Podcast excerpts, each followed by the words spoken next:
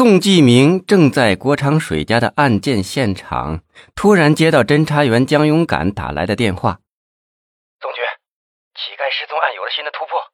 前几天我跟您说的那个七哥，他见到了他们的大哥。那家伙不久前从云南边防溜了回来。七哥听他说，好像是一个叫晋哥的找的什么蛇头，然后把那些乞丐偷渡到泰国的。”宋继明问：“他们是怎么从南疆出去的？”偷渡到泰国做什么？好像是费庆奇的小舅子杨建忠搞的鬼，说是把他们全部都卖到泰国去。宋继明大吃了一惊，他急切的问：“真是天下无奇不有啊！一群乞丐值得他们费那么大的劲儿吗？他们到底搞什么名堂啊？”啊，宋局，我现在用的是公用电话，讲话不方便，等一会儿我回去再当面向您汇报吧。宋继明说了一声“好”，竟然忘记了合上手机。他举着手机好长时间在那发愣，嘴里喃喃的说着：“真是怪了啊，真是怪了。”李先法在客厅里来回踱着步子，费庆奇站在一边，小声的问：“老舅，这事儿也不能全怪建中，预料之外的事也在所难免嘛。”李先法木然的用手指了指费庆奇，说：“你看看你啊，你现在把水搅的是越来越浑了。”费庆奇几乎要哭了。老舅，那那你说怎么办？李先法摇了摇头，不作声了，脸色很难看。许久，他才缓缓的说：“还能怎么办呢？亡羊补牢。这我已经吩咐建中在办了，我已经启动原定下的第二套方案了。”实在不行，就一个活口也不留。费庆奇说罢，眼里透露出了一道凶光。李先法瞪了他一眼，然后表情木然，许久才生气地说：“看看你，什么时候都不忘记打打杀杀的，你现在都成什么了？魔鬼，你知道吗？”费庆奇低下头，声音像蚊子一样：“我这不是被那些人逼的吗？”李先法讷讷地说道。是你有点太张狂了，你老舅我这次也恐怕是在劫难逃了。说罢，他又叹息一声：“唉，其实我的岁数也快到退下来的年龄了。我本来还想再拼一下，能赶走瘟疫，然后当两年书记就休息了。可事情弄到这个份上，这都是你惹的是非造成的结果呀！你知道不知道？”现在宋继明他们已经怀疑上你了，如果真的把你揪出来，还不是会拔出萝卜带出泥？费庆奇吓白了脸，呼吸也急促了起来，但嘴上还是平静的辩解：“不可能，不可能！警察凭什么怀疑我？再说他们也得要证据嘛。”哼，是啊，现在他们就是要有证据。宋继明现在干什么？你知道吗？他们现在就是要等有了证据才动手啊！费庆奇双手有些颤抖，他掏了半天才摸出一根中华烟，却怎么也打不着火。李先法嘲笑地说：“哼，看看你，事情还没来呢，就把你吓成这样了。”费庆奇这才点着了烟，吸了几口。舅舅，你说怎么办吧？要不要灭了宋继明？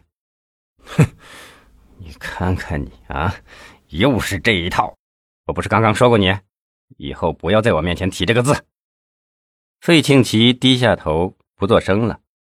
李先法平复了语气说：“你以为我愿意眼看着姓宋的这样吗？可你能对宋继明下手？你一下手，警方就是不怀疑，也怀疑到你头上了。现在南疆政治圈里谁不知道我李先法就是想和宋继明和郭长水过不去？现在倒好，你不和我商量就把郭长水杀了。”而且是灭门，我不是说让你吓唬他一下吗？谁让你办的那么干净？我怎么跟你交代的？我说过，这次我不想对姓郭的那小子下黑手，我只想要敲山震虎的效果。可你不听，就让他们给……唉。李先法说到这儿停住了，站起身来，在室内来回的踱步。费庆奇说：“我觉得留下活口太危险，不如干脆点。我想这次不会有人怀疑上咱们的。”李先法茫然的看着费庆奇，摇了摇头。但愿如此吧。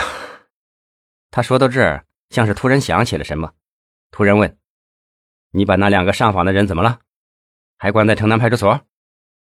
你让他们这么关着是犯法的。派出所有多大权力把人关这么长时间呢？”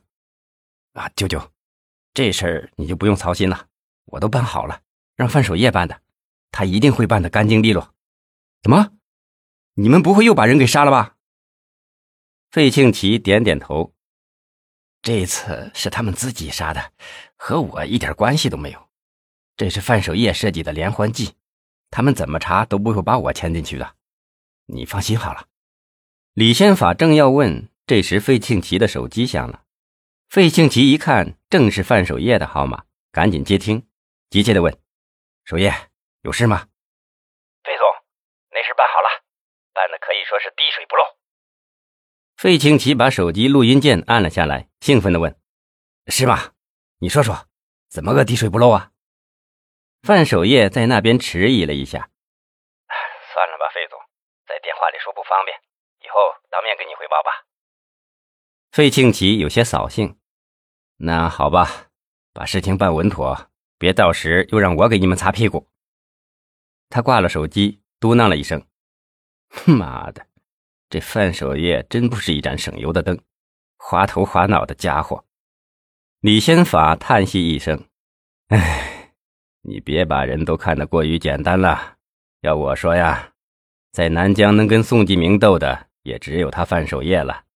别以为你会留一手，我看这姓范的不知道给你留了多少手了。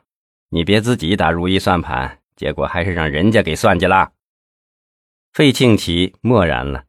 过了一会儿，只问：“舅舅，那你看接下来我们应该走哪步棋呀？”李先法沉着脸摆摆手：“不，不是走棋，而是打牌。”费庆奇疑惑的看着李先法，李先法笑了笑：“是眼下向力这张牌。”费庆奇眼睛一亮：“我怎么没想到这一层呢？”李先法冷笑一声。你要是想到了，我该将你救救了。说到这儿，他坐定，吩咐道：“我们必须争分夺秒的打好手上向丽的这张牌。现在庞统一和向丽像是度蜜月，不过我也看出来了，这个向丽非常的狡猾。他为什么能如此这般的顺着咱们的意向向庞统一投怀送抱呢？其实他也是在打自己的小九九。向丽这个女人不是一般生意场上的女人，她跑遍了全世界，什么样的男人没见过呀？”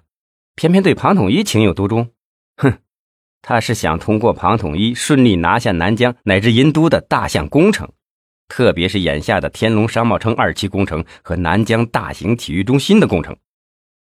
费庆奇说：“我看不会吧？我上次不是和他说好了，这些工程本来就是给他做的吗？”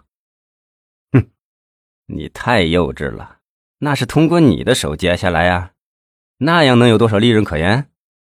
如果他通过自己的努力拿下来，这样就是净利润呐！你算过没有？就这两个工程，他得赚多少啊？费庆奇想了想说：“四个多亿吧。这么大的利润，他向丽能不动心？在这么诱人的利润下，他对庞统一献出自己那一点皮肉，又算得了什么呢？这个女人早就算过这个账了。如果这次能够顺利，今后他想在银都拿下什么工程，都是不费吹灰之力的事。他如果通过咱们，能有这么大的利润吗？他是越来越觉得跟咱们合作没有利润可赚啦。我看未必吧。那个庞统一就是省油的灯。哼哼哼，你还是嫩呐。你知道什么叫做为情所困吗？费庆奇骂道：“哼，真是这样。”那我们不成引狼入室了？李贤法摇摇头，现在还不能这么说。我不是说过吗？我们眼下就是要打好向丽这张牌嘛。那怎么打，舅舅？您就别跟我卖关子了。